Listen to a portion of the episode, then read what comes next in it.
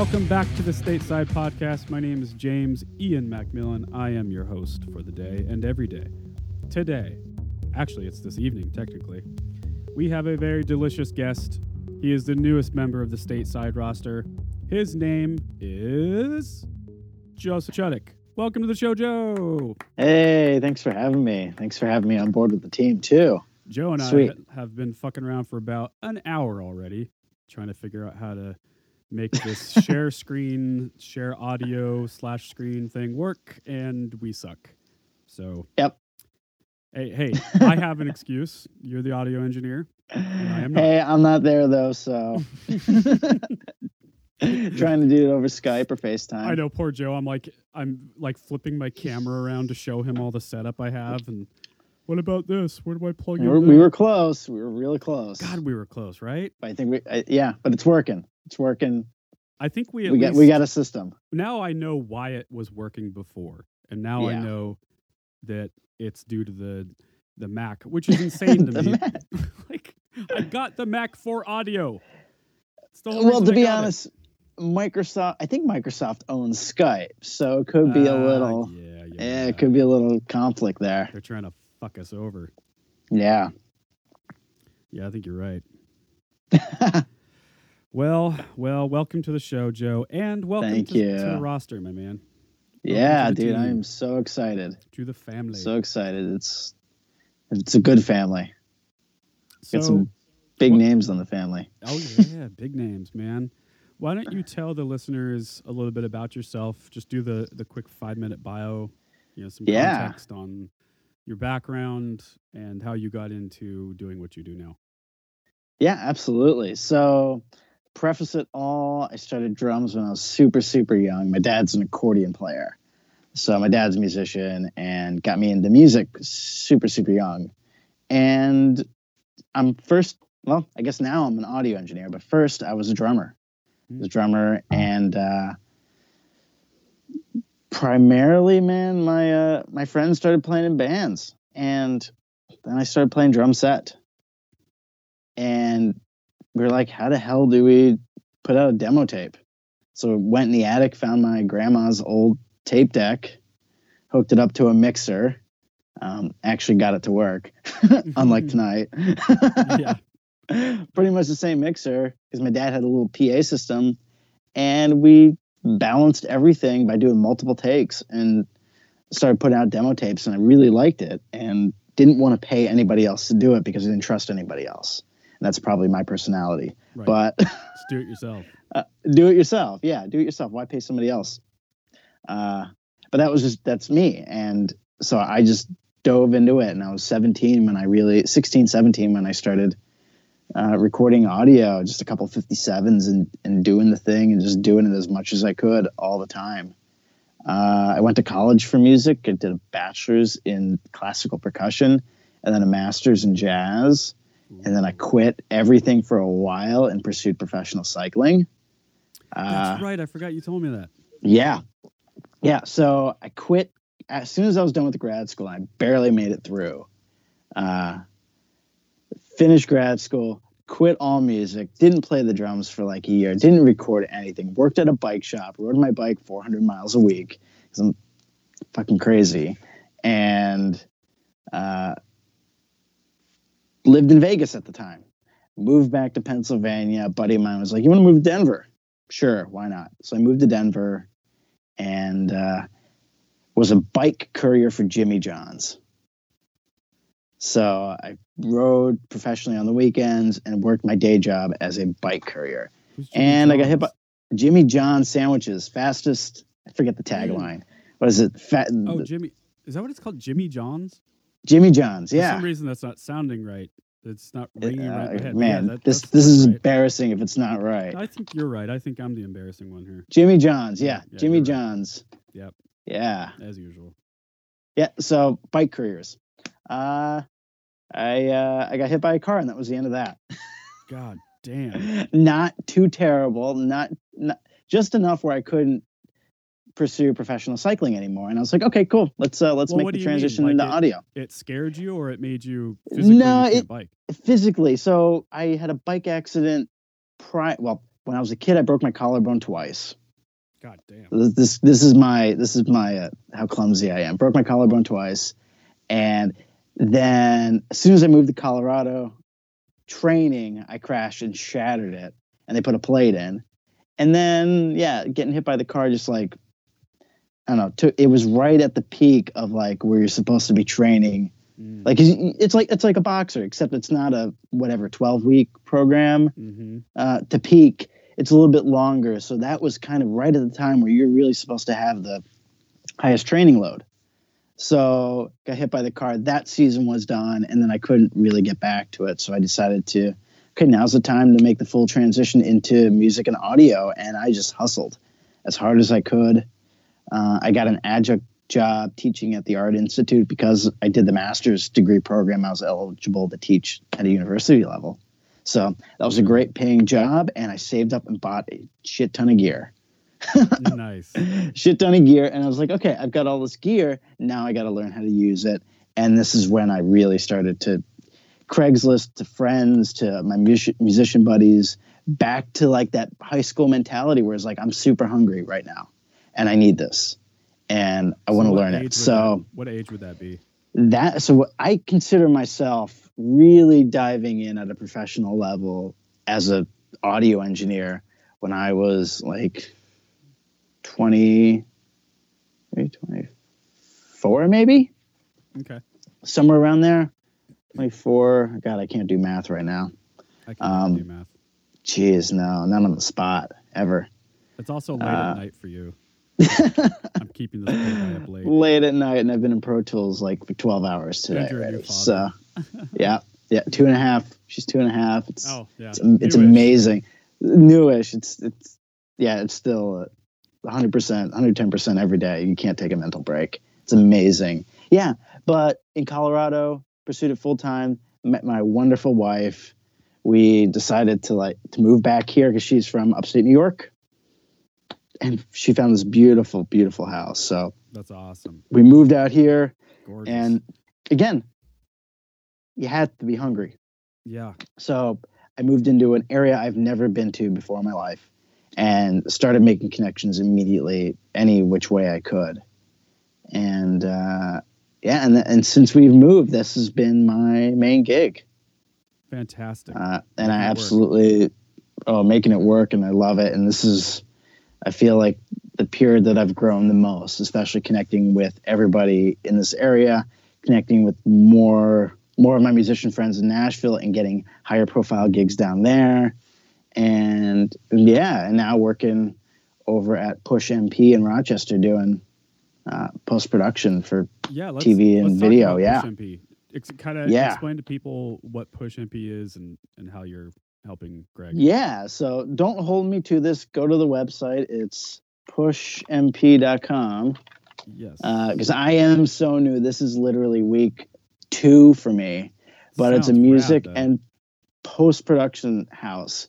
Uh, if you look at their reel, I mean, Domino's, Highmark, Blue Shield, um, are major BMW, eBay. Uh, it's Push Dodge, MP. Push MP, music like music and post Okay. dot com. That's right. And There it is. yeah, uh, Greg is the owner and he's absolutely amazing. And Like look, look at he works with these- worked with. it's insane. yeah. And this is, Highmark. Uh, and they do sound design, they do mixing for, for post production. So cool. Um, and he works with major ad agencies.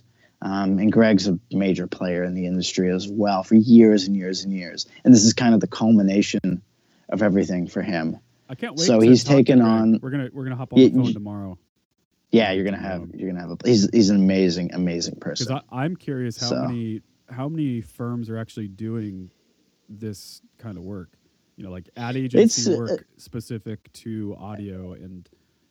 I know yeah, well, it's a lot of those ads. firms are are doing everything. So they get they get they work directly with the major with um with the major brands, and they, as far as I know, don't quote me on this. This is my um, I've had friends who work for Crispin and Porter in Boulder, which is a big ad agency. Mm. um, as well, and they worked as UX designers and and marketers and ad men and things like that.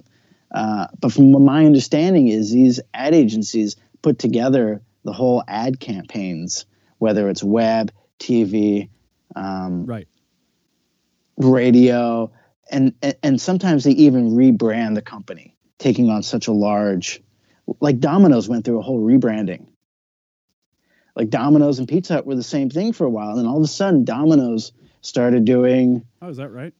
yeah, they they rebranded completely, and that was Crispin and Porter. In in uh, actually, my friend Lincoln was head of that whole campaign, Wow. and they completely took Domino's and went, "What can we do wow. to make them stand out from the rest?" And they rebranded everything from commercials to the way the store functions itself at the core, the app, everything, the whole pizza tracking thing.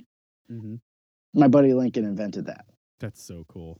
for when he was working there. Small He that world. was that was his his idea, and they've won many awards for that. But that's what those companies do. Some of them have in-house audio and video. A lot of them have in-house video, and then they partner with uh, Right. with a post-production house that focuses in audio. So back So- to the uh, description of them. I just want to read this real quick. It says Push Yeah. MP is a boutique music and sound design shop offering services in the creation and management of music and audio post production for advertising, broadcast, film, and digital media. Then it goes on to say, for over 17 years, we've had the pleasure of working with the coolest advertisers and corporations on the planet. So basically, it says we're a one stop shop for audio with services ranging from music scoring and licensing to sound design, radio spot production, voiceover talent, and final mix. So that's really cool. I actually, uh, before I started stateside, a friend of- mine, his name's Michael Draper, he moved down to LA to be an actor. But Mhm. before he did that, we were in a band together for years, and then after the band kind of dissolved, we we were just talking about like what's the next step? What do we want to do? We still want to stay involved in music somehow, and we kept kicking around all these different ideas of like, well, maybe we could do a record label, maybe we could manage artists, maybe we could do both. We could have a one-stop shop, and we were just dreaming. Then we were thinking about doing a licensing agency yeah, um, publishing, all that. But that is really complicated and super. oh my gosh, I can't even wrap my head around it. I mean, you basically have to be. Um, you're ba- you're like halfway to being a lawyer at that point to understand Right. uh, licensing laws and publishing laws. It's so complicated, and I did not get into this to be a dork reading a book all day.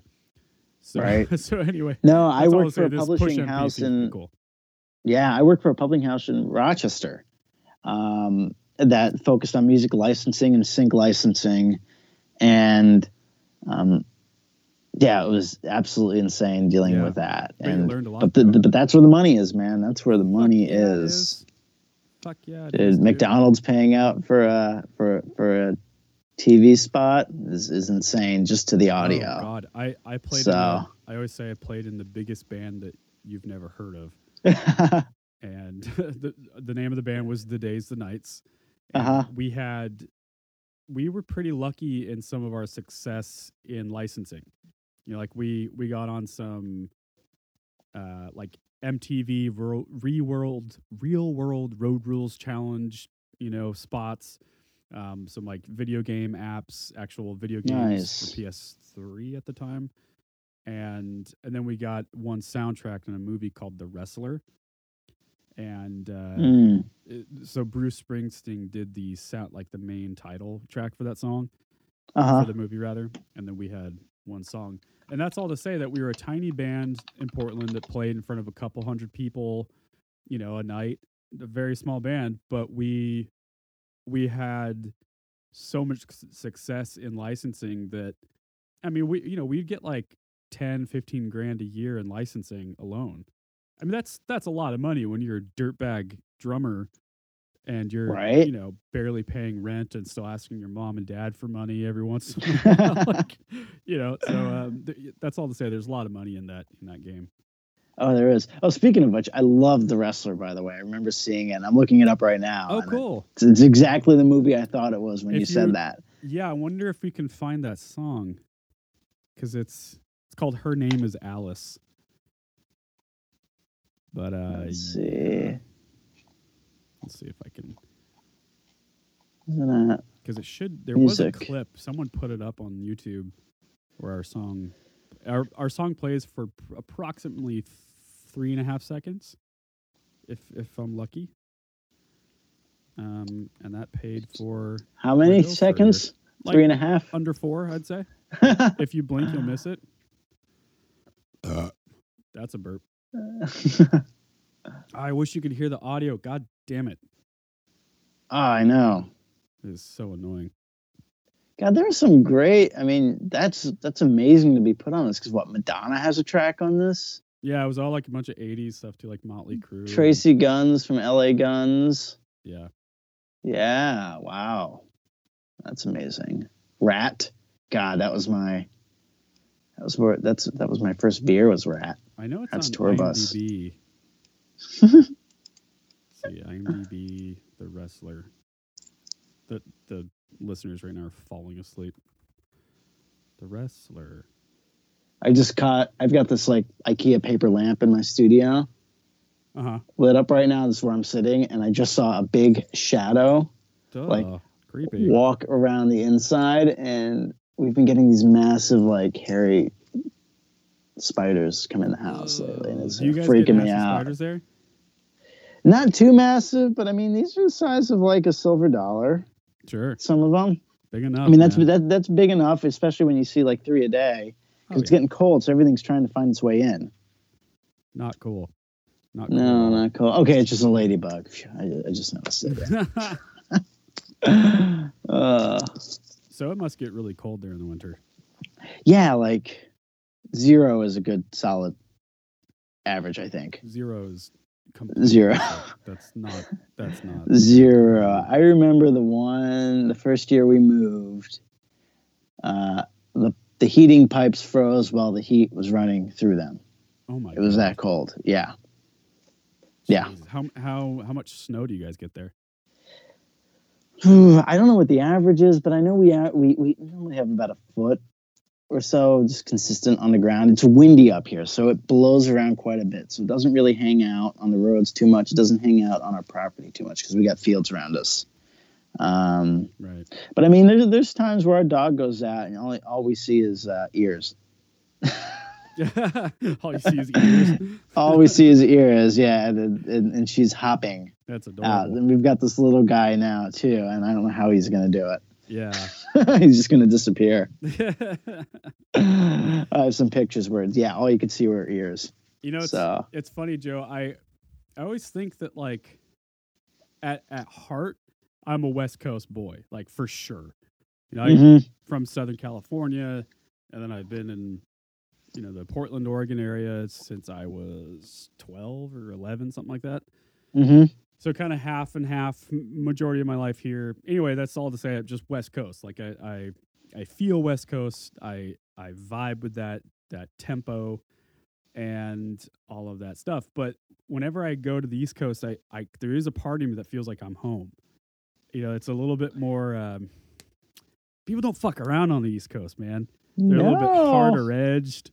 They're uh, especially like Massachusetts, New Jersey, Philly, New York. Oh yeah, especially as you get closer to the East Coast. The closer to the coast, for some reason. Yeah.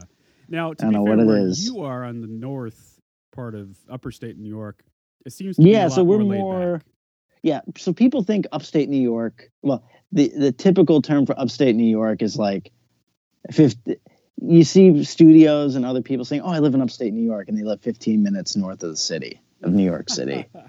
yeah, no, I don't think that's real upstate New York. That's like, Yeah. it's like suburbs of New York City. Now we're we are east. God, it's a six-hour drive to the city from here. Is it really? Yeah, yeah, it's a six-hour drive. I did that drive in one day when we first moved. So New York is really the New York State is really long north and It's south lines, massive. right? But it's kind of narrow east and west. No, it's still pretty far east and west. Is it? It's like because the way it's shaped. I think I, don't know my geography, but um, it's probably very close to being as far east and west as it is north and south at its longest points. Okay. New York State It's- square it's- it's- miles. So the It's entire massive. state of New York is 54,556 square miles. Now get this. So that's big. now, check this shit out, bro. Oregon Why, when you miles Google, is 98,466 square miles. wow, Yeah. I just big dicked you, man. yeah, he did. Big dick. Yeah, he did almost double, almost double. Dude, I got that big Almost dick energy, double. bro. You ever heard Yeah, about big yeah. dick energy? I have never heard about It's the type big of energy you want to tap into, Joe. Even if you don't have a big dick, you just act like you do. just keep your head up, bro. Now, aren't you happy that Oh, I'm managing good. your career? I am. I am. Yeah, I, it's. it's a disaster. I feel bad for you. No, I, I- think I do a worse job. I'm getting better at it. I'm getting better no, that's that's man. That's why I reached out to you Yeah, man. because I, I, I, dude, I followed Travis for like for a long time, like back when he was in his when he first almost first started his Instagram account. I ran across Travis. No Forget shit. how I found out about Travis. Maybe it was a Pensado thing because I know he was on there at one Mhm. point. he was. It might have been it might have been that or something. So He was Man, but I started- Ryan Hewitt at the time. yeah, That's probably why. yeah, Yeah. something like that. And then I started following, or he popped up on my Instagram thing, and I started following him then. And then I saw like, oh, he's with Stateside, Yeah. and it was like, what what made what made him make the jump? And I, I only saw positive things. Um, and at the time, I was looking for management as well because that's just a that's something I know. It's one of those things that you can see that you're bad at, and you can't do anything about it. Yeah, and and to be fair, and it's it's almost like a well, it's not something you're supposed to get good at anyway. I I mean I don't think like you can, and we've talked about this before. Mhm. There are there are people who they don't need management. I don't think management is for everyone. I don't. Not for Yeah. producers and engineers. But there is a there is a level when you get to the NBA, you know, when you when you're Rick Rubin or you're big name producers, uh, Mhm. I, I promise you they have management. And it's not even Oh, yeah. it's not even an option at that point because they're they're simply the workload's too much. There's too much money at stake. And uh, I just feel like why not start now while you can and and take all that stuff off your plate that like so what aren't you good at? I mean, let's talk about some of that stuff. You're probably not good at like selling yourself, not good No, at I'm awful at talking about myself. You can ask my you can ask my wife. I have like she she's my best spokesperson, but Right. like I I I I I am terrible at that. I'm too nice. I think I'm too nice. I'm too yeah, sure I can do that. yeah, Yeah, sure I can do that. Oh, what's it gonna cost? Oh, whatever. right. It does like Because you feel like a hope- hope shithead. it- you don't want to.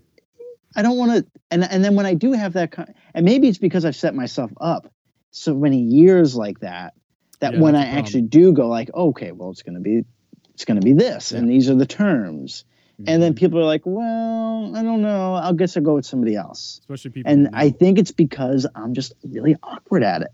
Yeah. And well, and also, and it's fair- always been a thing and it's always been that awkward conversation and if it does end up working out in a in a in a fair sort of situation i don't know what it is the artist just never comes back and i'm thinking well it's got to be there's this one common theme and it's me talking about terms and agreements and contracts and expectations and all of that right. and I just work better as when I can be that guy working in the music and keeping that um, as the as the priority, yeah, and then let somebody else handle the, the logistics of everything. right. Because I'm I'm I, I guess I'm a pushover for that sort of thing, and I've always been, and I've always taken on way too many gigs in my life. I remember gigging, double booking gigs all the time, and still doing both of them somehow, and and I've always been that guy, and so Well, now having a family and a can't be in two and, places at once. You No. can't. You can't do it. I mean, I'll, I'll give you an example.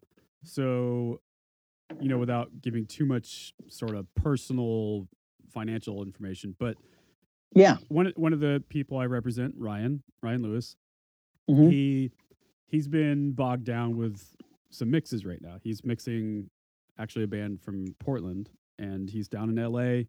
doing his thing, and he's also engineering on top of that. He's he's busy, and so he's actively, as you know, in a dark room for ten hours a day, right? Yeah. And Ryan is very old school with this stuff. He like he'll turn his phone off, you know, when he's with a client or if he's mixing. Eh, He's so hard to get a hold of.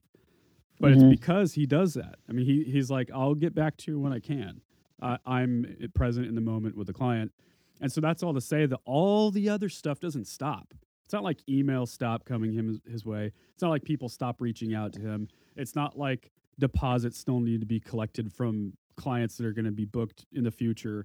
All this stuff is still happening. And so in the Yep. past couple weeks there there was a couple outstanding invoices we had for a past client that is uh, through a label. And as we all Mhm. know, labels take for fucking ever to pay. Yep. And they, for some goddamn reason, insist on cutting a check. At least a lot of them do still. so they historically were really good about uh, paying and, and getting the checks off in label amount of time. And anyway, there was a couple outstanding invoices that just weren't coming our way. And so I, for the past couple weeks, I've been playing a little detective and, and trying to figure out where that stuff is, who to get a hold of at this huge. I mean, they're a corporation. You know, who do, who do you talk to?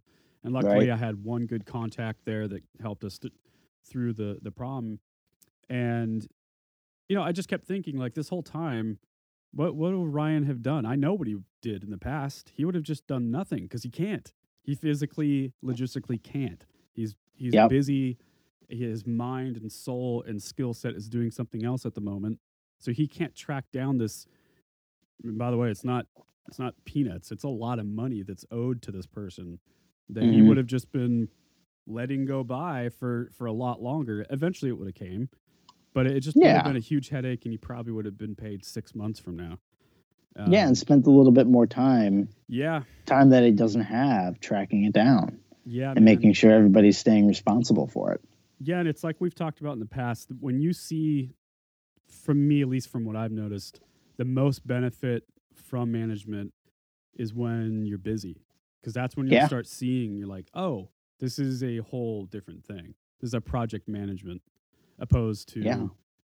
Um, which a lot of people, you know, we've talked about this before. I think a lot of people think that, okay, well, I'm a up and coming guy, and I, I want to, I want my career to take off, so I'm gonna go get management. It's like, no, you need to be a guy that has a career, you're doing something, then you go get management. Yeah, and management is different. A lot of people associate it with a booking agent, That's right.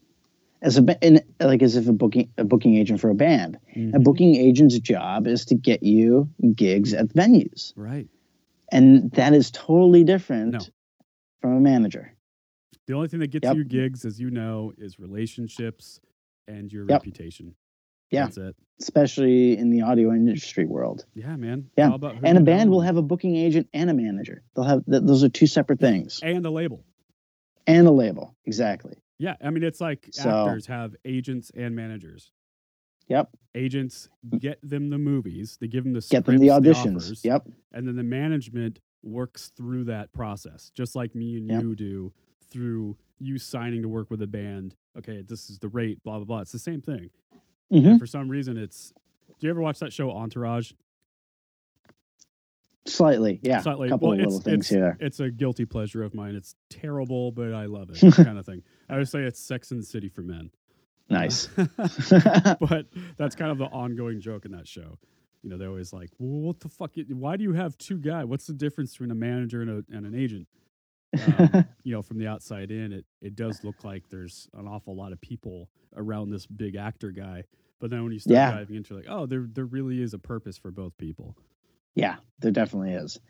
And I guess that's where people get confused in in as an audio engineer because we we don't have labels that we can sign to necessarily. Um, very few engineers are label engineers. That's just not something that No. that, that that comes about every day, and that comes again from all the stuff that leads to to you being super super busy that that helps get that name out there to be able to be eligible for even that position when it becomes available Mhm. um, we don't have booking agents so to speak No.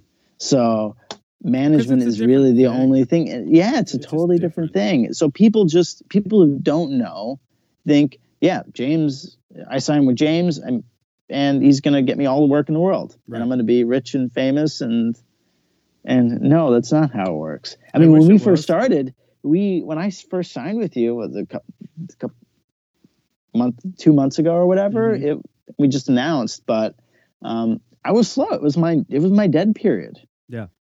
so we talked about things to keep keep myself relevant and interesting and gain notoriety so to speak but now with working with greg at push mp and now i'm what there this week i'll be there four four days a week four four out of the five days of the work week Mhm. I mean, now it's it's like I definitely see exactly Yeah.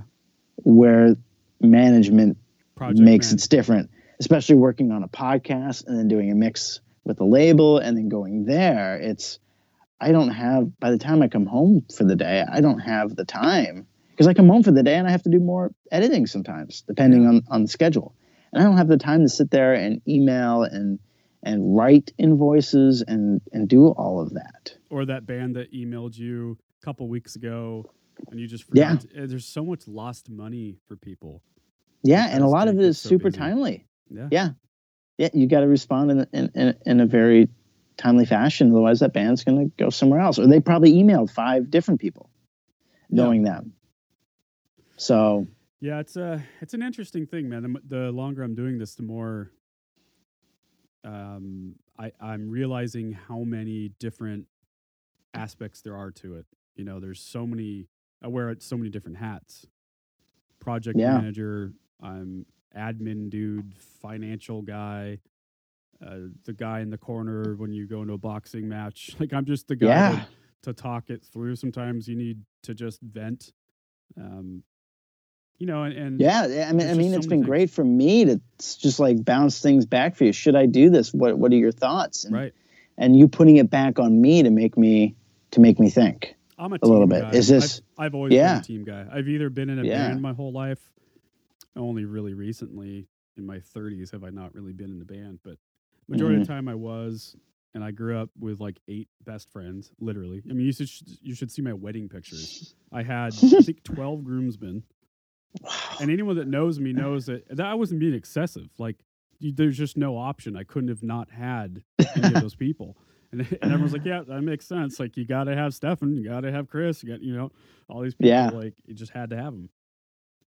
But anyway, I'm going off. But yeah, I mean, No, I think no, being no. part of a team is is so important. And I think in audio engineering, mix engineering, and being a, a music producer, often you guys are are seen and you probably feel like a lone wolf.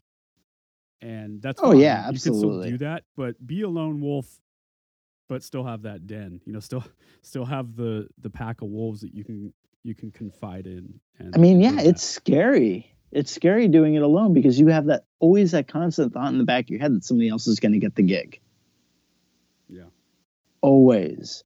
And you don't have anybody to put that back on you and tell you, no, well, if somebody else gets, well, you're the best one for the job. And if they can't meet you where you need to be, that's fair, then that's okay. That's, that's okay to say no. It's okay to pass on that. That's okay to, yeah. or maybe, maybe this is a good opportunity for you to, to take this gig. So, and to have that outside perspective. Yeah, the thing I like great. about you is, I mean, there's a few. I like that you you're a worker. I like that you say yes to stuff.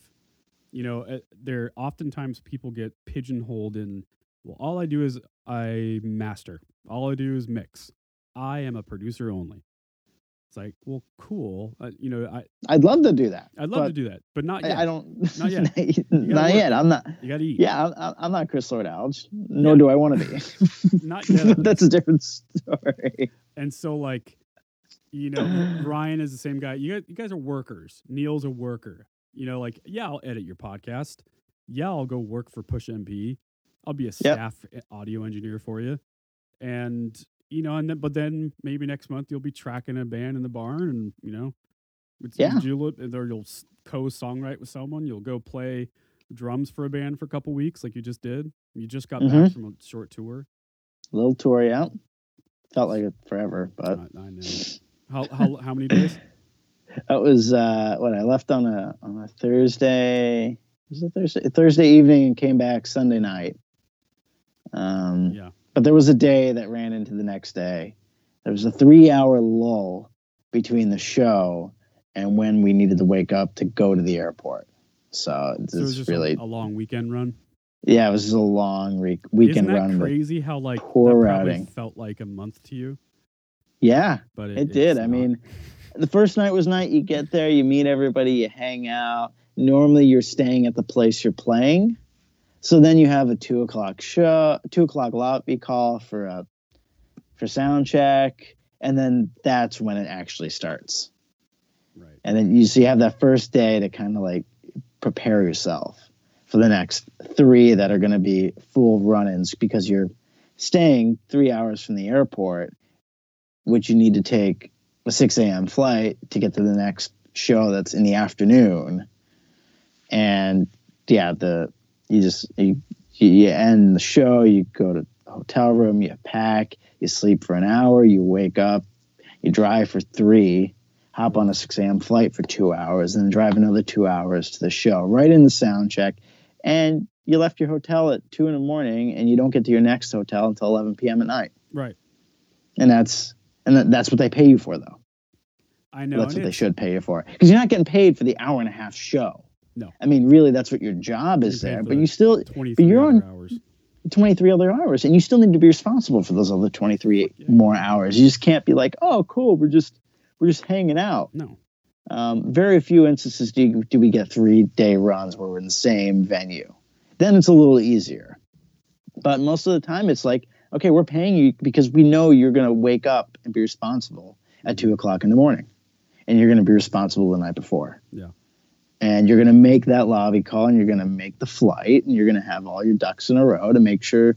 And you brought your passport if you're going to Canada and, and all of that. You're not going to forget your passport Right. and, and all of that stuff. on. Tours You're always always on. on. yeah, you're not going to leave your guitar pedal case somewhere or my cymbal bag or You know? yeah, it's it's always on, always on point, always checking. And then the show actually seems easy Yeah. compared. It's the easiest part. It's the easiest part is sitting down to play. part. I know you Sitting feel like down to play. Rest. Yeah, that's it. You Especially feel like you're rest, you feel like you're at home, you feel comfortable. And even if you're not 100% solid on the show, I mean, you, you've been do- as long as you've been doing this for so long, it's you can fake it. You can, You can it. fake it and make it look pro because that's what that's what you do. That's what you do. I know, and it's it's so funny. People that don't, they've never toured or never been in a band on that capacity, they don't understand.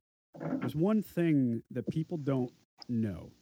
Here's here's a terrible dark secret about touring. You're never alone, ever. You're No. never, ever, ever, ever, ever alone. And if you are, then that means you're in the Rolling Stones and you have millions of dollars, and you can go hide in a hotel room or something. Yeah. But Or you got left behind. Or yeah, like almost famous. I'm only the fucking lead singer.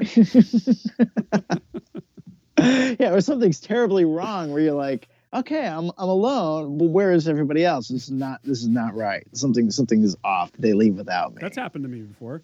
yeah, Oh, yeah. I mean, I mean, we did it last last run. Our, uh, our one of our guys was like, okay, we're he's not making lobby call. Can the drive? We're 15 minutes from the venue. Can the driver come back and pick him up? So we left him. Yeah. that was it. It was like screw this. go. We're not. The five of us don't feel like sitting in the van for another 10 minutes. So we're just gonna go and and we'll figure it out later. Yeah. And not that that's right, but at least we had a plan in in, in place for that. But Tour rules are different than home rules. You can be a, Yeah. more of a dick on the road, yeah, yeah. cutthroat. I mean, these are nice because we do get our separate hotel rooms. It's a little bit more of a oh, that's fantastic. Oh, yeah. We do get our own hotel rooms. Oh, yeah, Fuck, that's that changes. Everything. And normally they don't seat us. They're good about this because because it's for a it's for a company, it's for a talent agency. They book us when we fly. We sometimes if we do fly on the same plane, they're not seating us next to each other. We're at least an aisle apart. Mhm. give us our space. We have different hotel rooms, See, that's and that's about it. that's, That's about it. But there, but there's times, yeah. There's we're there's six of us jammed, the usual tour thing. Six of us jammed in a van for a Mm, five hour drive. mm, the. Um, Oh, and the last van we were in, it was the bumpiest highway roads, and there was no shocks. It, it felt like we had four flat tires. oh Christ, I mean, that sounds terrible. I mean, our spines were. I laid down. I had, I had, I had a whole row. I laid down. So, but everybody else was. it, it, it was a pretty, pretty fun, pretty fun drive. But yeah, Are you seeing my share screen still? yeah, Okay. oh yeah. Let's talk What about uh, some some current events, things that are going on in the world, and we can get Joe's perspective on them. So, did you see that Paul Allen died? I did not. Yes, Paul Allen, the Microsoft co-founder, Co-founder, yeah. dies of cancer at age 65.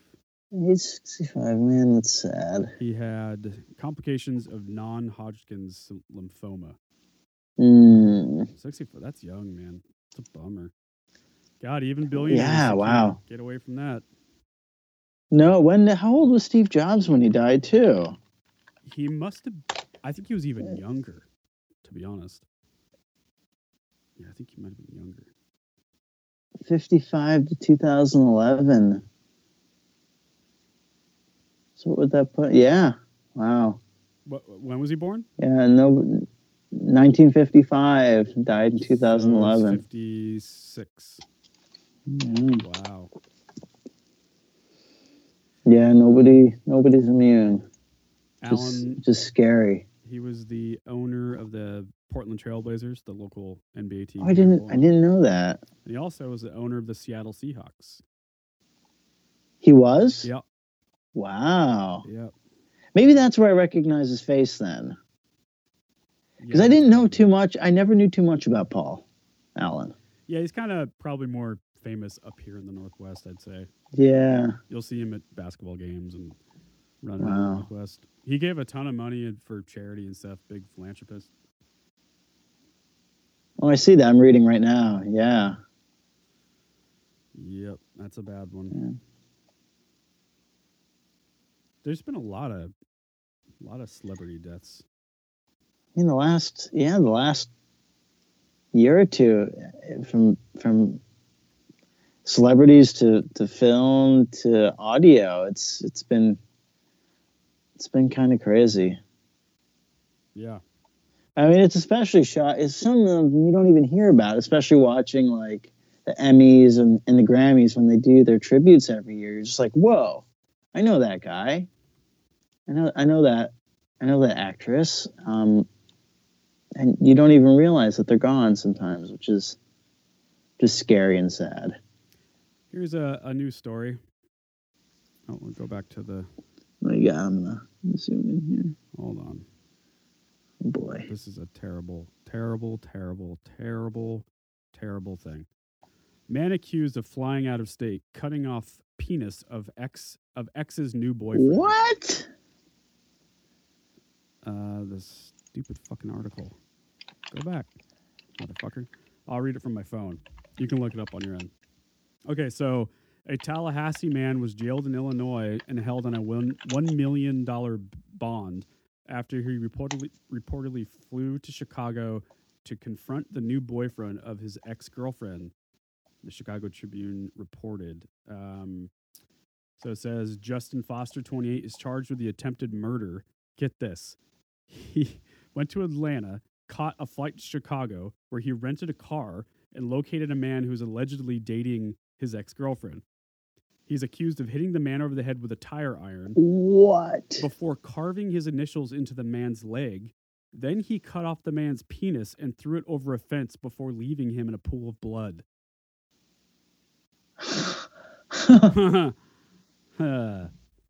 Yeah, yeah, yeah, yeah.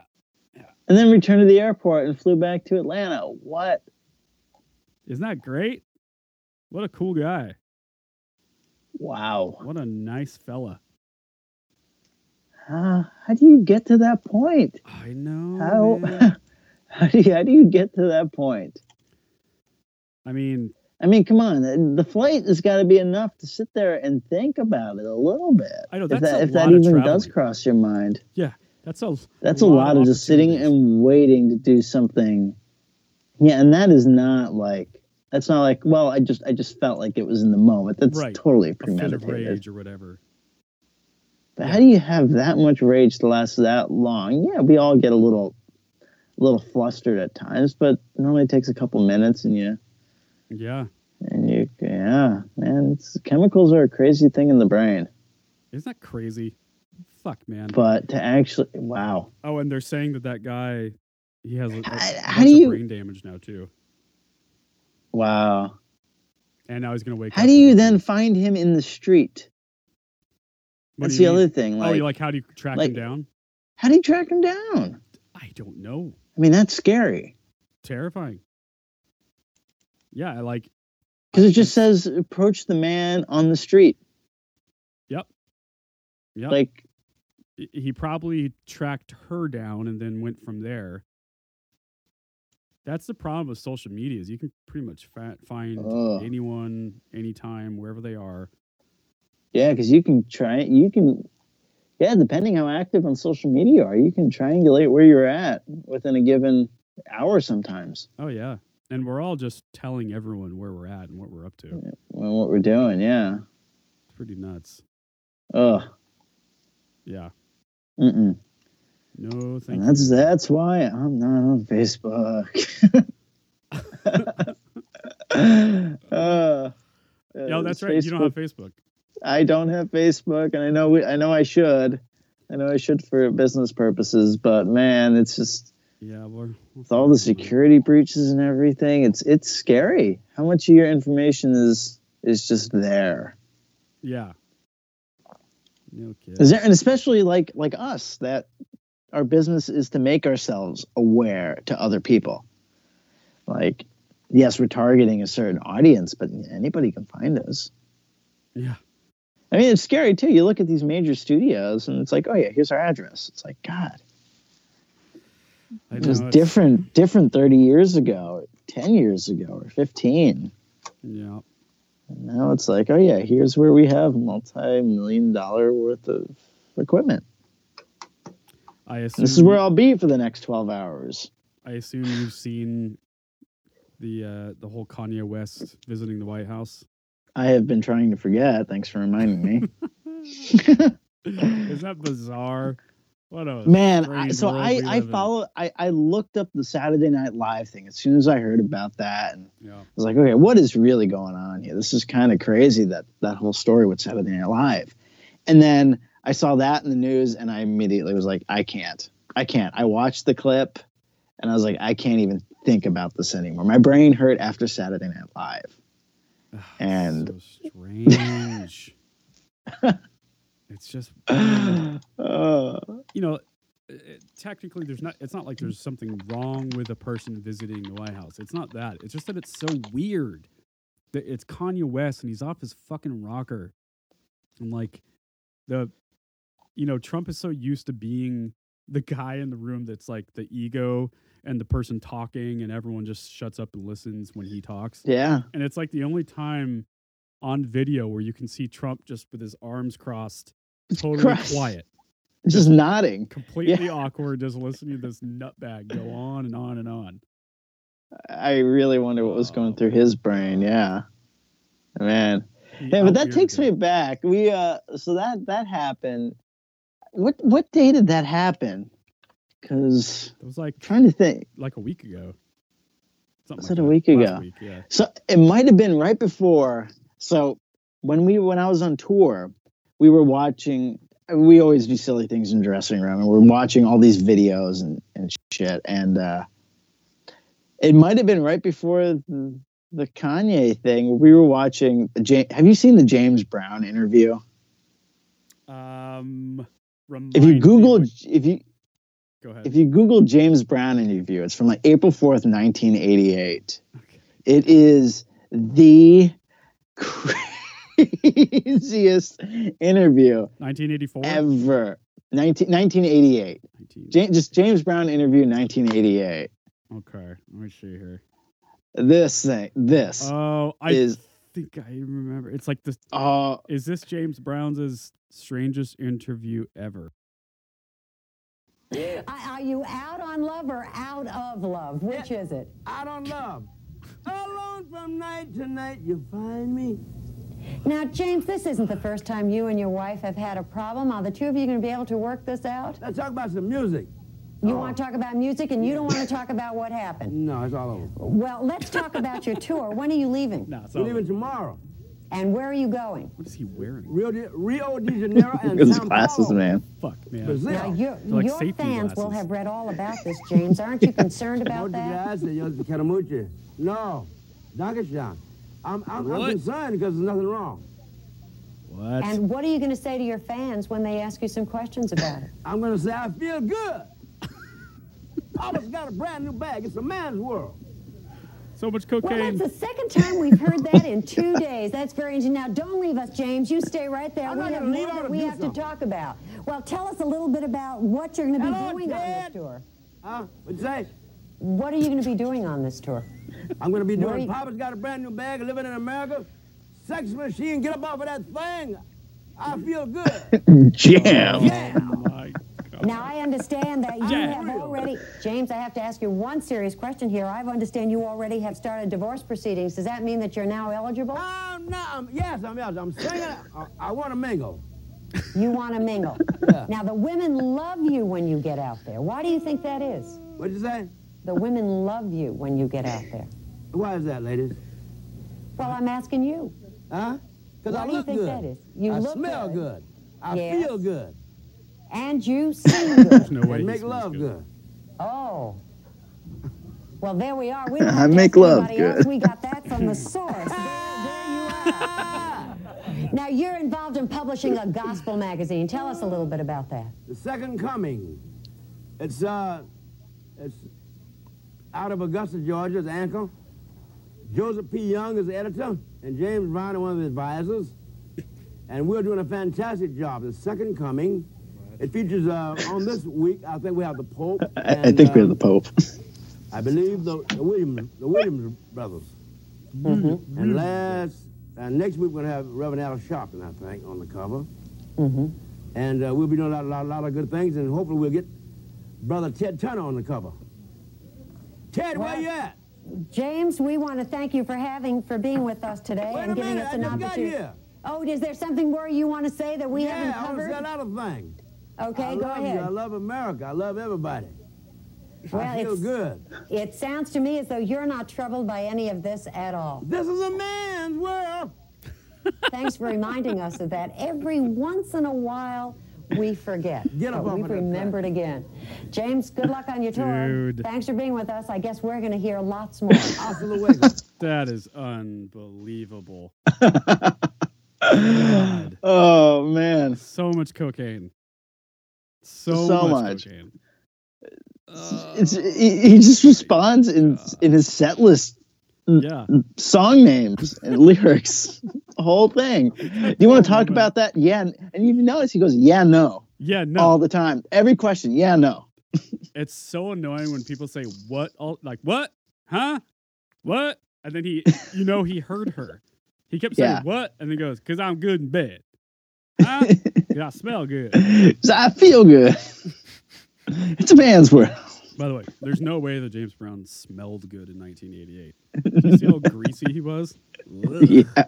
He looked like a sausage. Oh my gosh. Gross. Gross, gross, gross. Um, here's another piece of news. Richard Branson is launching. Wait, where did I go?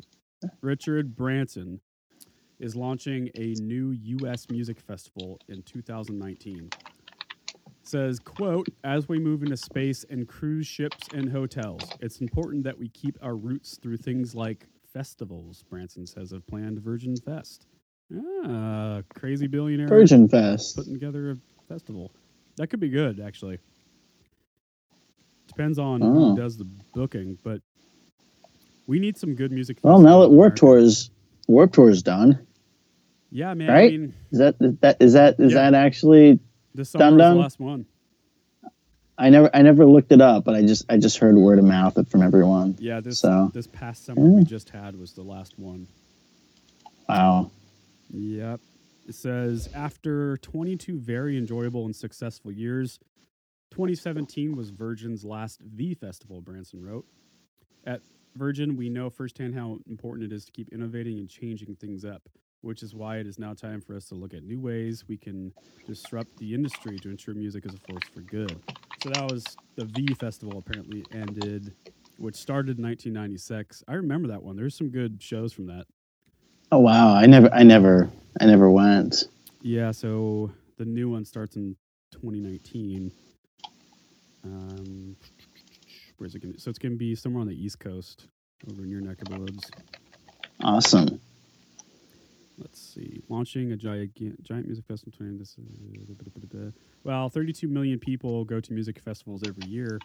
Previous tent poles such as Bonnaroo and Sasquatch saw their attendance attendances dropped significantly in recent years. Sasquatch announced it will not return in 2019. I didn't know that. Sasquatch is a really big Northwest festival. Oh wow. Yeah, yeah. No, I knew of that. Yeah, you know the the tour industry is really crazy right now, man. Crazy, crazy, crazy. Because there are some genres that are like totally peaking in numbers, like EDM.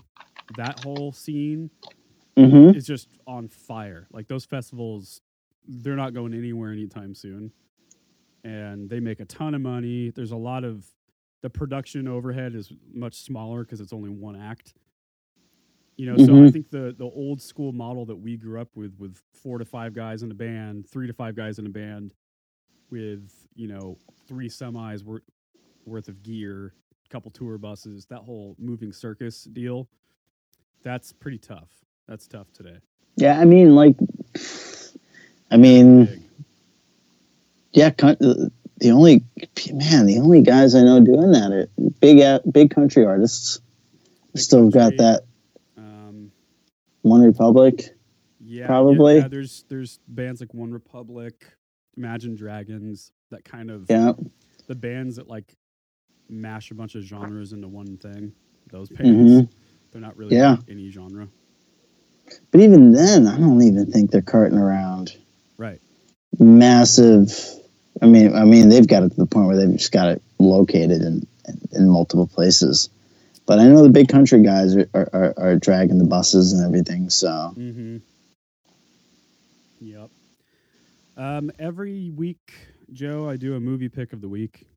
okay, So I'm gonna before we do the movie pick of the week, I'm gonna give an honorable mention to First Man, which is a movie with Ryan Gosling where he's playing uh, Neil Armstrong, the first man to walk on the moon. Obviously, Oh yes, is that out now? it's out now and it's really good. I really enjoyed it. The, Did the you see it? Yeah, me and my wife saw it the other night. It was really good. Oh man, I want to go see it. I, yeah, really good, really good, um, good spin, good take on that '60s NASA era. hmm I think too often it can be kind of too feel goody. You know, like I love Apollo 13. I love that that whole thing, but it's a little like, um, not corny, but it's it's much happier than it actually was. You know, you have to understand that peop a lot of people died. A Yeah. really good movie, uh, The Right Stuff, covers a lot of that stuff. The all the test pilots in the 50s all the way to the early 60s who were testing all these these crazy vehicles and jets. I mean, literally, there were guys who would just take a fucking jet and fly straight up to the atmosphere. And Neil Armstrong was one of them. And you know, they just like poke through the atmosphere, and just for a second they'd see space, and then they come crashing back down. And countless Crazy. people died to get us to space. Countless people, you know, like the the rocket or the um, what do they call? Not the rocket, but the thing where the guys sit in the shuttle, the uh, the capsule. the capsule. Yeah, there's one terrible fire that burned up three astronauts all at once. Yep, I remember reading about that. Yeah, and so anyway, it, it kind of covers that and like the the reality of the the families impacted by these men being gone all the time. They're gone Mhm. all the time. To do one of those missions, not just while you're in space, but to train and to be at NASA, they were gone for months at a time on end. You know, and they they barely even saw their children grow up, and it was quite a sacrifice. Yeah, I mean, even the the Apollo movie, it kind of kind of hints at that a little bit. So Yeah, yeah. Uh, so anyway, I thought it was really good, and it, it kind of gives you an insight on Neil Armstrong and some of the struggles he went through. gives a real human take on on him and, and that story. It was remarkable, Mhm. Uh, c- completely fucking crazy. You have to remember that, like, in the '60s, dude, there's no cell phones. People barely even had a toaster. You know, like technology was so different back then. You know, they make that joke in Apollo 13 that you know Tom Hanks says something about, yeah, they can fit this computer in this in this room. You know, one computer in this in this room, something along those lines. yeah, yeah, You know, that's the technology we were working with back then. And I mean, dude, you have to be brave today to go into space. You know what I mean? You have to be real tough to just get in a fucking rocket and go up to space today. But imagine doing that then when no one knew anything about it. No one had ever gone. yeah. Nobody's been there before. Yeah, Yeah, no information. You don't know what it's going to be like if you're ever going to get back home. And dude, it wasn't like because I, I had I had this impression that New York, you know, they just went to the moon. It's like no, there was a bunch of missions before that that were failed and were super dangerous. You know, I did not know that either. one of the shuttle just kept spinning. They didn't know why, and it got to the point where they almost passed out. Just fucking terrifying. And this is all happening in space in the '60s. Wow. Crazy. Yeah, super Anyway, crazy. Yeah, That, that was my honorable mention. I was talking about it a long time, but go check it out, First Man. Definitely. Okay, so moving on to the movie pick of the week. This week, I am picking Bad Times at the El Royale. This was a fantastic movie, really fucking funny. Um, who directed it? I should have had that ready. Um, Andrew something. Drew Drew Goddard. Drew Goddard. That's right. Yep. And he's done a bunch of stuff that I love. Drew Goddard. He produced The Martian.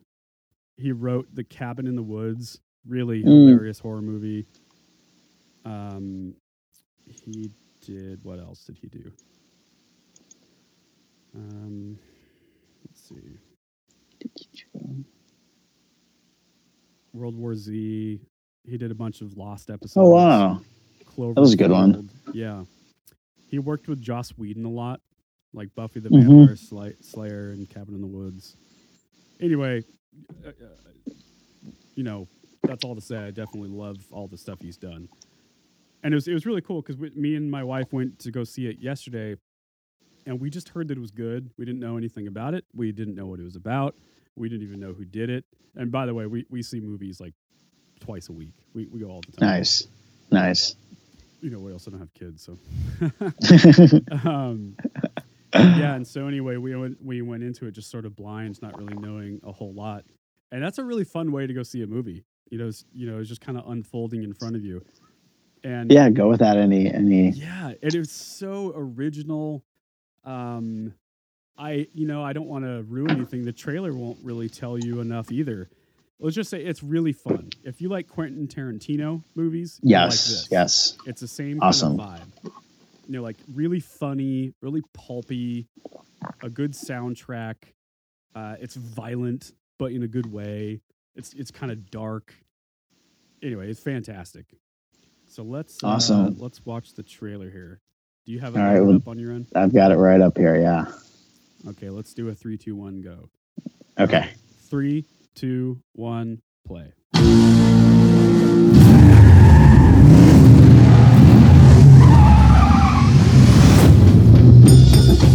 First time at the El Royale?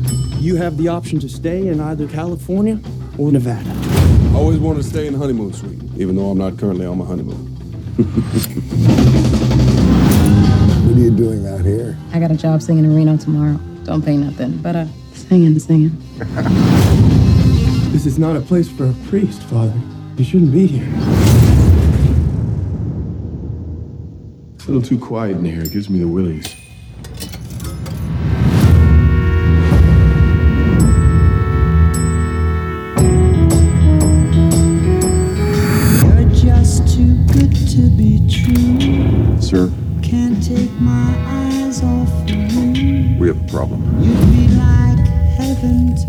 You? I only watch who they tell me to watch. Who's they? Management. Did you think you could just take what's mine? I wouldn't come a hunting. No, I figured you would. And I'd be ready when you did. Are You lost, Father? Can I confess something to you? I'm not really a priest. It's a game. It all starts with a simple choice. Would you mind opening the door? No, I ain't gonna do that. Which side are you on? Right, wrong, God or no God? Red or black? I've done horrible things. So's everybody. Shit happens. Get the whiskey.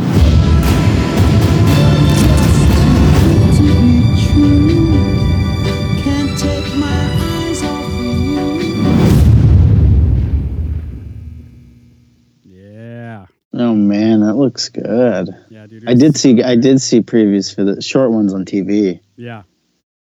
It was great, man. It was it was really fun.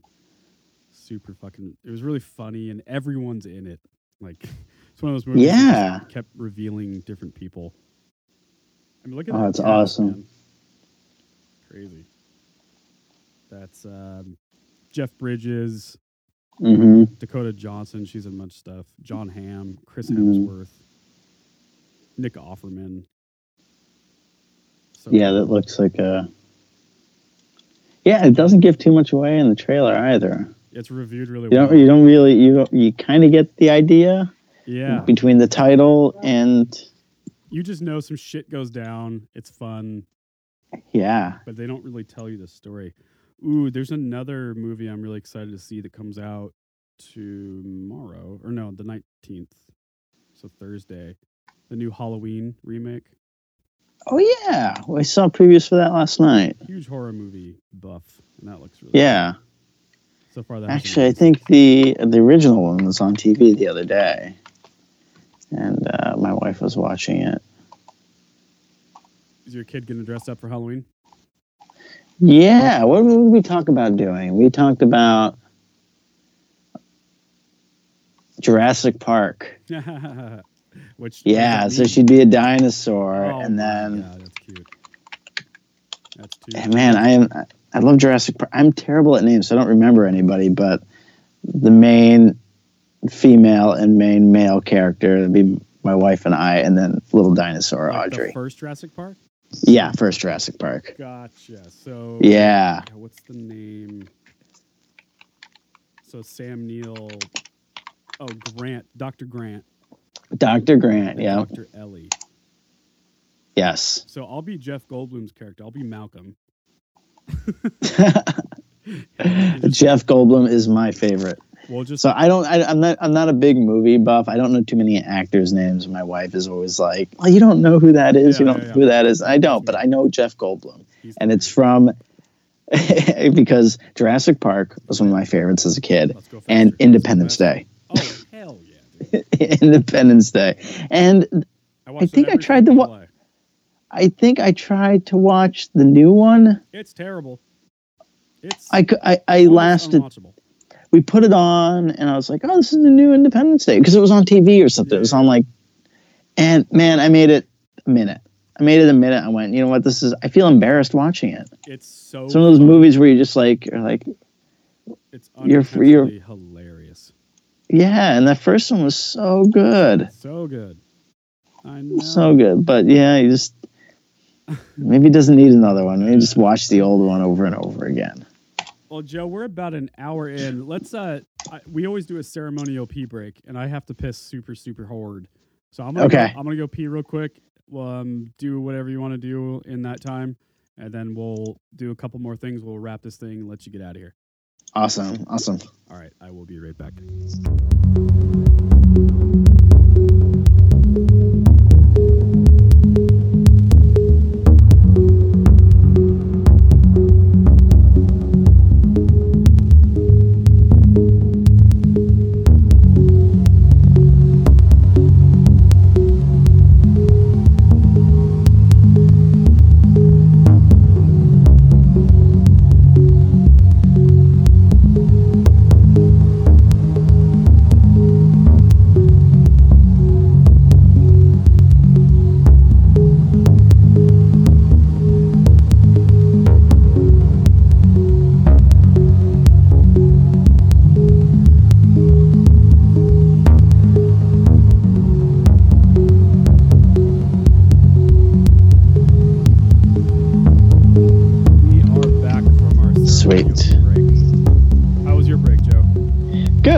Always got Pro Tools open, so almost did some work. did, did, did, a little bit of work. Automated some tambourine. Always always a good. That is such a that is such a you type of person to do. You guys Yeah. are always just finding a way to fit something in. I find that. Uh, you, you gotta you gotta go with it when you're in the mood. I gotta. so Joshua, I don't. You haven't spoke to Joshua yet. I don't think. Um, from the label Third and James. um, oh yeah, um, we're, we're trying to do that. Yeah, he wants to pick your brain about a million things too. He uh, he absolutely loves who you are and what you're doing. Oh, cool. So he just wants to pick your brain because he wants to use you Yeah. for things too. so I'll use so there there are some there are some opportunities there because he's cause, I mean he's running the studio and running the label. So Oh yeah. Um, They have a small he's like as long as it doesn't infringe on what you're doing with him, Joe. I'm like no, not at all. It's this is this is going to be amazing if the two of you can work together. So, but no, he sent me mix notes back for this new track mixing for Kayla, and uh, I mean it was both of our faults. We went a little too pop with everything. So we're dialing it back to a little bit more country, um, which seems to be a lot of what I'm working on now. So just trying to rearrange some of the track and whatnot. I mean, because we're, you know, our agreement, but we're both invested into the artist equally. So Yeah. yeah, All right, let's do a couple questions for you. Um, okay, And then we'll let, let you get out of here and, and go back sounds good. to your bed because I know you have to get up tomorrow morning. And bed bed is yeah, bed is uh, ten feet away. So Are you doing this in your bedroom? No, so the little studio I have in the house is well, the Instagram post I posted was the birthing room. So this room I'm in right now was a room they would give birth in in this house. Oh, There's actually a hole in the floor where they had the drain for everything to go down No way. down. Yeah, it's right behind the API console. Well, There's a hole. cool. Yeah, yeah, in the floor. Um, but since the, the previous owners put a bathroom into the right of me, so there's a bathroom, and then our bedroom's behind me. So it's like this in between room between the the uh, the bedroom and the bathroom, and it's great. It's a small room with vaulted ceilings. There's a servant staircase behind me. Whoa, Yeah, weird. yeah. That's cool. So and yeah, it, it's it's it's a cool little room, and it works perfect because it's far enough from our daughter's room, and yeah, it's Okay. it, it's it's great. So Let's do the rapid fire questions and don't worry about being rapid with your answer. okay, That's the irony of this segment. awesome. All right. Do you prefer, and I think I know the answer to this. In fact, I know the answer. Okay, Do you prefer mixing or producing? Uh, makes sense. Yeah, you knew the answer. You know, I think there's only been one person. I, I pretty much ask that question to every producer or mix engineer that I have on the show, and I think there's only been one person that's answered producing. You know what though? But if you think about it, like like I'm mixing right now. Like well, not right now, but but this track I'm mixing, but I'm also producing it. I'm I'm, I'm determining the overall way the I don't know. You can think of mixing as producing. If it's producing, sitting down with a band and working through ideas. When I say producing, Um, I mean like engineering as well. You know, you're tracking, you're tracking, and you're you're uh, helping coach performance. You know, take a Yeah, Good or bad no, I don't. I don't like it as much because it, you got to keep that. You got to keep yourself separate. You got to keep. You got to be invested, but you also have to be not emotionally attached, Yeah. and that's hard. and that's also it's also in real time. It's harder. You're Yeah, you're in the That's a lot harder. People, and when you're mixing, but it's also it's it's also fun in a different way. But Yeah. at this point in my life, Totally. I enjoy the mixing. I enjoy the mixing because I feel like I'm at I'm at a peak. Not at a peak, but I feel like I'm I'm kind of dialed into my process Yeah. in my flow in, in mixing. So if I was doing more producing, which I was a couple of years ago, I, I, I probably would have said producing, but Gotcha. different time, different place. Okay. Um, one tip. What would be one tip that you would give bands that want to book time with you as a producer? And then what one tip would you give to a band that wants to book time with you for mixing? Let's assume this band is a young, unsigned, more of a rookie type band. Yeah, absolutely. So a band that young rookie type of band um, that wants to book time with me producing. So that would be producing and obviously engineering and recording it. Right. Um, like practice. that would help them make the the process go smoother and easier both for you and for them. practice individually. Practice. Make sure you you know your instrument very well. Um, listen to your listen to who you're modeling your band after, who your who your idols are, and and try to sound like them. Not sound like them, but technically try to get to that point. Because there's only so, so much I can do producing you and engineering you. If you can't play the drums in time, um, Right. I can't help you. Right. I can't. And there was, a, and, and and to speak to that instance, there was a younger band that I worked with recently.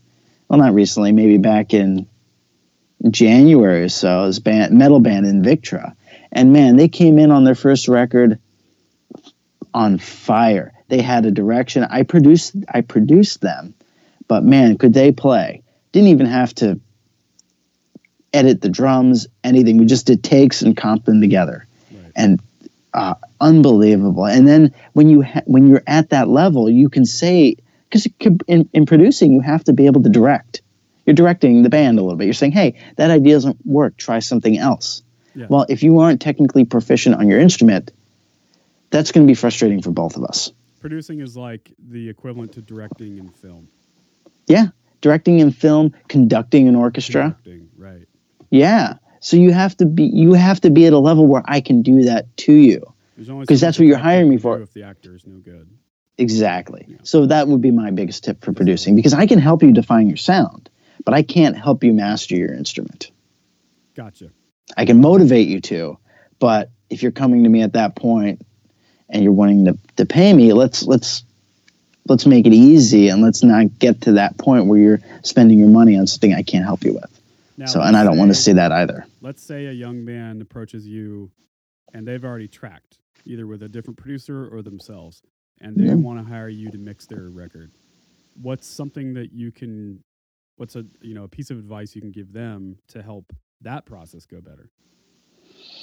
Yeah, that's a little bit of a tougher one, but um, to help there's a lot that process, Let's, let's say that yeah, we'll take we'll take out of the equation that the the tracking was done well. Okay, so Yeah. good takes, they perform them well, and they're giving you something decent to mix. What's like a I mean, what do you what as a mix engineer, what do you want to know from the band? Is there like a vision Yeah, you want to so- know?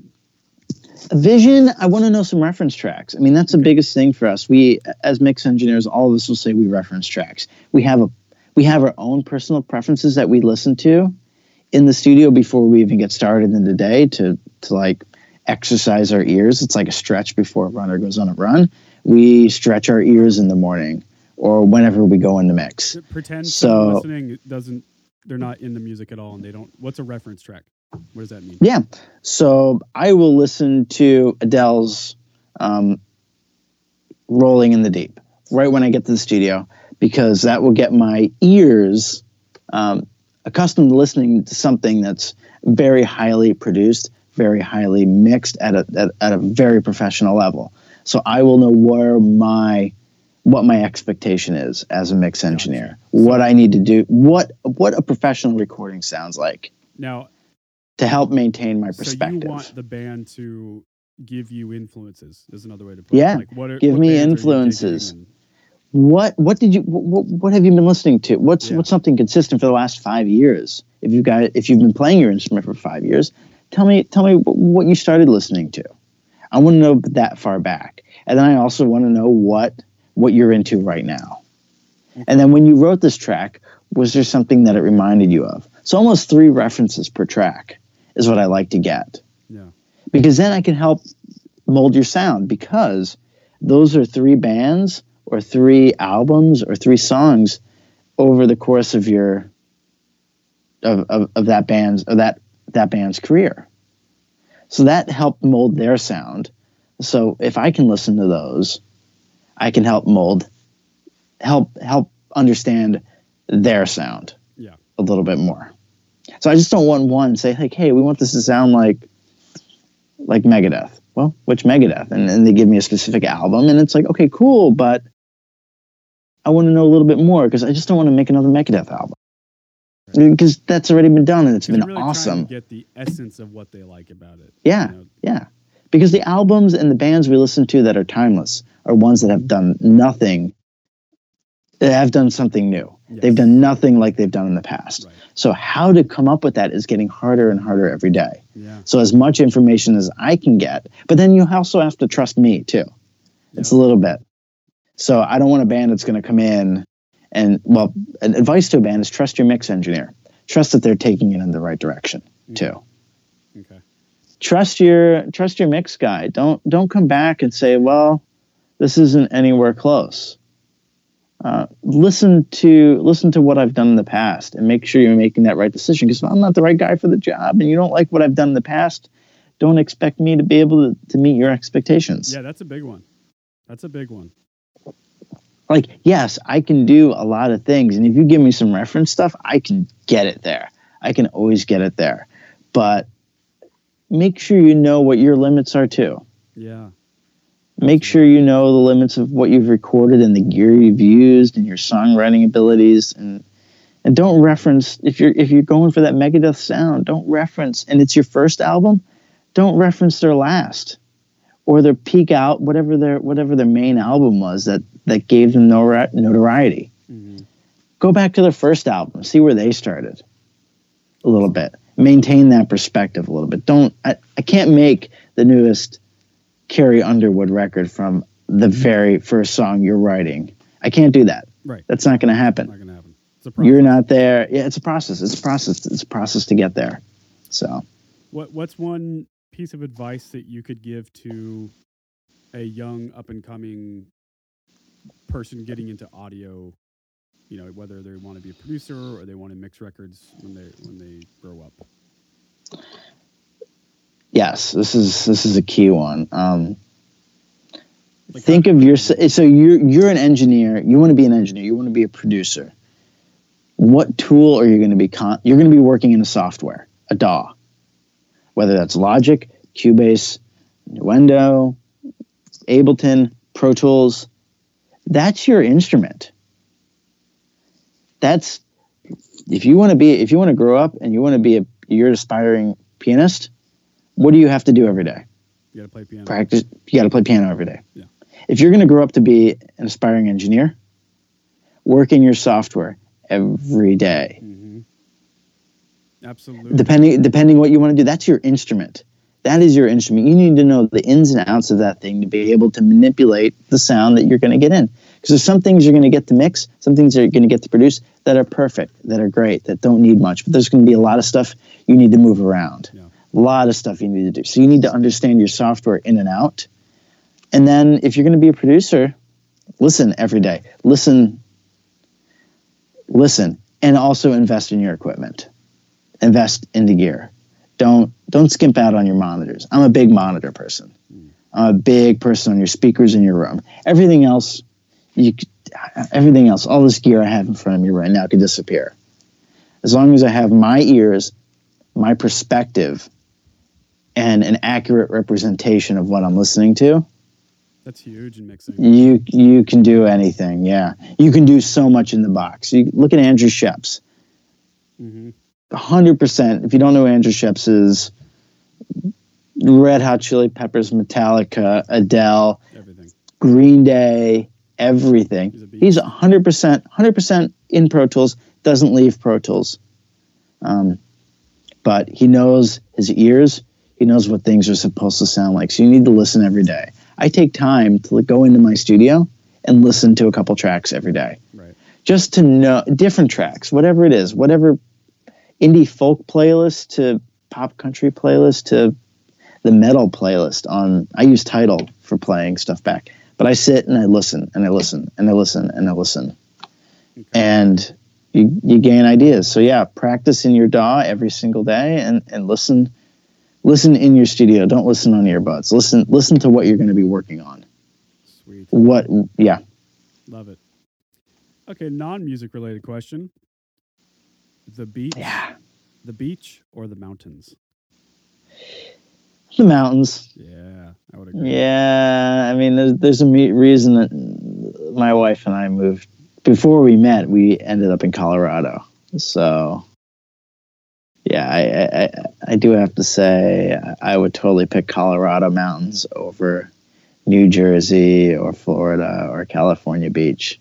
California's got both though, so that might be that might be a tough True. call. But I don't know something about I would go. it'd be mountains, Yeah. mountains. Yeah, always. Now, what about we'll do jungle or the desert? Like tropical jungle, like rainforest, or Oh man, God, that's a tough one. and it doesn't have to be like a barren wasteland desert. We'll say like you know Joshua Tree or Yeah, I'll say de- I'll say desert. Yeah. Man, there's nothing. I I cannot stand humidity. I know all the fucking Man, I live in the wrong, not the wrong place. Man, we got we have oh, humidity, Oh, we have cold, we have heat, Oh. we have all of it up here. So we, I mean, we get a little bit of everything that I don't like. Humidity on the East Coast is just awful. Yeah, We you forget about it too. Like, forget about it. Dry, completely. No, I, I I take I take the heat. I couldn't I couldn't do the humid, sticky, damp rainforest. okay. Uh, Although the rainforest is a beautiful place, I just I, it's beautiful. it's beautiful, but I, I, I, it needs to exist, but I don't need to exist That's there. right. That's right. okay. What is your favorite holiday? Whew. Favorite holiday has to be, I'd say, man, I'd say Christmas. Mine too. I'd say Christmas. Favorite lead up to a holiday? Halloween. Oh yeah, dude. Right now, favorite lead up to one is a Halloween. Halloween is amazing too, but mm-hmm. I don't know. When I was a kid growing up, Christmas always meant new gear. So, so it was like it was new gear day for me. Right. So yeah, so maybe that's where it comes from. But it just reminds you of getting good shit. Getting getting China cymbals and double bass pedals when I was a kid. Hell yeah. this is the last question and the most important question. Okay. And now that you have a kid, I think you'll probably have a good answer for this. Okay. what is your favorite feature length cartoon? Fa- feature length. Yes. And what does feature? So, like, you know, a Pixar movie or a Disney movie, Up, WALL-E, Oh man, Aladdin, Lion King. favorite. Okay, so my You can pick a favorite. God, and this is going back to when I was growing up. Toy Story was always Yeah, dude. Toy Story, original Lion King. Yep. My dad took me to see Lion King in the theaters when I was a kid. That was good. Um, what else? Man, I guess it, can you can can you do Nightmare Before Christmas? Is yeah, that that counts. yeah? Absolutely. That's that's oh that's a class that one. That's a good. Um, okay, do you think that's a Halloween movie or a Christmas movie? Ooh, I know technically Christmas. Christmas Yeah, I think it's Christmas. I, I I think it falls under Christmas I do more. too because it's like where he he kind of discovers Christmas Yeah. in the movie. But it still puts you in the Halloween spirit, so it's like the best for me. It's like the best because it's like the Halloween lead up, Creepy but Christmas. but going in in into Christmas. Yeah, Absolutely. yeah, Alright, and the music. that, yeah, that was it, man. That's Movie that. I've been watching a lot lately because of my daughter. Not my favorite. Yeah. Um, My Little Pony. Uh-huh. That, that one, man, and that thing, I can't I can't wrap my head around it. It's so weird. It, right? it is long. It is weird, and I lose. If you walk away for thirty seconds, you lose the story. I have. I So I, I still don't know what it's about. Yeah. yeah. So many. Yeah, it's, there's a lot of fucking cartoons out there now, man. Like Dora the Explorer, and you know, Yeah, it's a bunch of stuff. Bunch of stuff. Bubble. Guppies, Paw Patrol. Yeah, Nick Nick Jr. is kind of where we stay. Yeah, That, that's that's my my morning TV. Yeah, no more. Used to be a CNN guy in the morning, and now I'm a, a Nick Jr. guy. So yeah. All right, dude. Well, thanks for for coming on the show. I appreciate Oh man, thank you for having me. This is a blast. Heck yeah, dude. Um, So what can what can people or what what do you want people to know? You know, where can they find you? As Instagram Oh, the yeah. best way. Yeah, Instagram is great. Um, What's your What Instagram is my- handle? uh, what is my Instagram tag? What is it? I gotta. I have it right in front of. It, it changes. It changed. It changed. So josephchudyk.com, C H U D Y K dot com is the website. Uh, and then my Instagram, just we're kind of stay super updated, is Joseph Chudyk underscore engineer. Fantastic. Yeah, I'd say your Instagram is the best way to kind of keep keep in touch with what you're doing and Yeah, see what I'm doing. Um, I do get direct messages and I do try to stay up to those. okay. So that'd be great. You want to message me, ask me a question, happy to answer. Uh, yeah, and I do this plugin thing every week, or try to. Yeah. Yeah, you got to send me one of So- those so I can share it. Yeah, I've got them.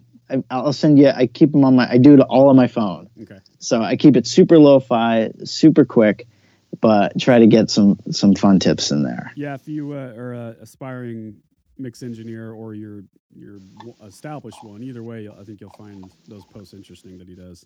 Kind of Yeah, it's a different. It's it's not a talk about the plugin and what it does. It's how I use it. Yeah, so it's a little bit insight into in, into maybe something that I do that everybody does is something that is is just me and I'm using it the wrong way that works for me. Mm-hmm. So I, I always love that when I see other engineers talk about the way they use something, not just about this is the tool and this is what it's for.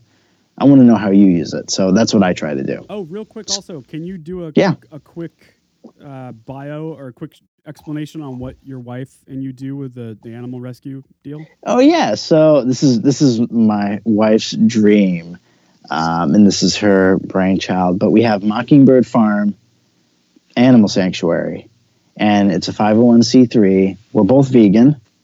Um, people might give us flack for that, but whatever. Screw them. Uh, we're both vegan, uh, and we love animals, and we love all animals. So we have a. It's our Instagram. Is it Mockingbird Hill Farm? No, not Mockingbird Hill Farm. That is that is the opposite of what we are. uh, let's see, Mocking. Look this up. Oh, Mockingbird Farm NY. Mock- Yes, Byron, New York. Byron, New York. Yes, Mockingbird Farm NY. Um, right now we have 17 animals. They have lifetime homes here. Uh, we take in um, farm animals that potentially could go to slaughter, neglected animals, um, animals that don't have a home anymore. We obviously take in what we can. Um, there are a lot of other sanctuaries around that we can refer things to animals to as well. This is on the But um, this is on our property, yeah. So um, help you with all this. it, man, it it is just the two of us. So every day we wake up. Uh, no, it's just two of us. With all these animals? Yeah, and then uh, we have a friend, John Ted, who comes out. He's on our board as well. He he's known as the vegan zombie. Okay. Uh, him and his him, and his friend Chris are both vegan chefs, and they have a massive YouTube following, hundreds of thousands of followers. Sounds really familiar, actually. the vegan zombie look them up but john ted is on our board he comes he was out today actually helping so um, we have we've done this logistical thing animals are there? 17 right now so we have we have two horses a miniature pony two miniature donkeys um, two chickens How do you guys do this every day? two pigs and we wake up early it takes about it's about an hour in the morning an hour in the evening to kind of get up feed the animals clean out the stalls um, Farmer, prep prep dinner yeah I farmer. Yeah Oh, so wow. oh, uh, we love yeah so if you go to mockingbird farm ny on instagram you can kind of my wife runs that So page and you can kind of It's at Mark Mockingbird Farms. farms sanctuary yeah so the handle's mockingbird farm sanctuary yep All one word. i guess it's it's changed yeah mockingbird farm sanctuary Okay, I just followed you on my personal Instagram. Yep, and mockingbirdfarmny.com. Hell yeah, dude. Yeah. That's cool. My wife will totally dig all of that. She's a huge Oh, yeah. person, and yeah, she'll she'll love it.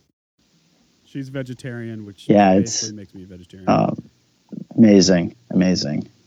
That's awesome, man. Yeah, check it out. My my wife posts amazing, amazing, amazing pictures and stories. She's really great at posting Oh, stories look at on, that cute on the page. pig. So, That black pig. uh, yeah, Pete, Pete, Pete, they all have stories. That's the other amazing thing. They all have great stories, and Little bear Peter Pumpkin eater patiently waiting for more love from at the sweet something crew today. Sweet Oh, Praxis, Oh my yeah. god. Look at that guy. yeah so this is all on our property we have 10 acres and we um, we devote quite a bit of it to to the nonprofit um, yeah but yeah it's we have these two massive barns so That is so rad, dude. I can't wait I to mean- about this. that's that's part of that's that's part of the reason why we moved up here too so we, so we could do that we love all animals and, Fantastic. That's so yeah. cool, man. yeah Well, thank you Thanks again for being on the show. Thanks for being on Awesome. the team. thank you for having me thank you for having me on the team Yeah, yeah Hell yeah. All right. Well, um, give this a few days. I have another episode to upload tonight or tomorrow morning from last Okay. week. So this will be a little bit. Um, Well, you let me know when, and then we'll do social media blast. Yeah, yeah. I'll try to get out soon. I probably won't wait an entire week to put this one out. Maybe like three, four days. I'll probably do a few in a week kind of deal. Okay, cool, But yeah, awesome. anyway, I appreciate it. Everyone go Say- follow Joe on his Instagram.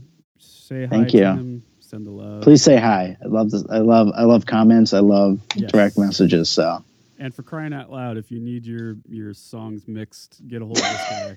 He's highly qualified. yeah, yeah. And there, there's there's Highly four other guys that are as well. So Amen. Alrighty. Well, uh, please do us a favor. Go on iTunes and leave a review on the podcast. It means the world to us. It's the only way that we can show iTunes that we exist, and um, we appreciate the the love and support. We, you know, we don't take it for granted that you guys check out the show every week. It means the world to me. If you need anything from stateside, you can contact me on my email, james at statesideMGMT. You can find Stateside on Instagram at StatesideMGMT for all your stateside needs. And we love and adore all of you. Thanks again, Joe. Appreciate it, man. Uh, thank you, James. Appreciate it as well. Bye.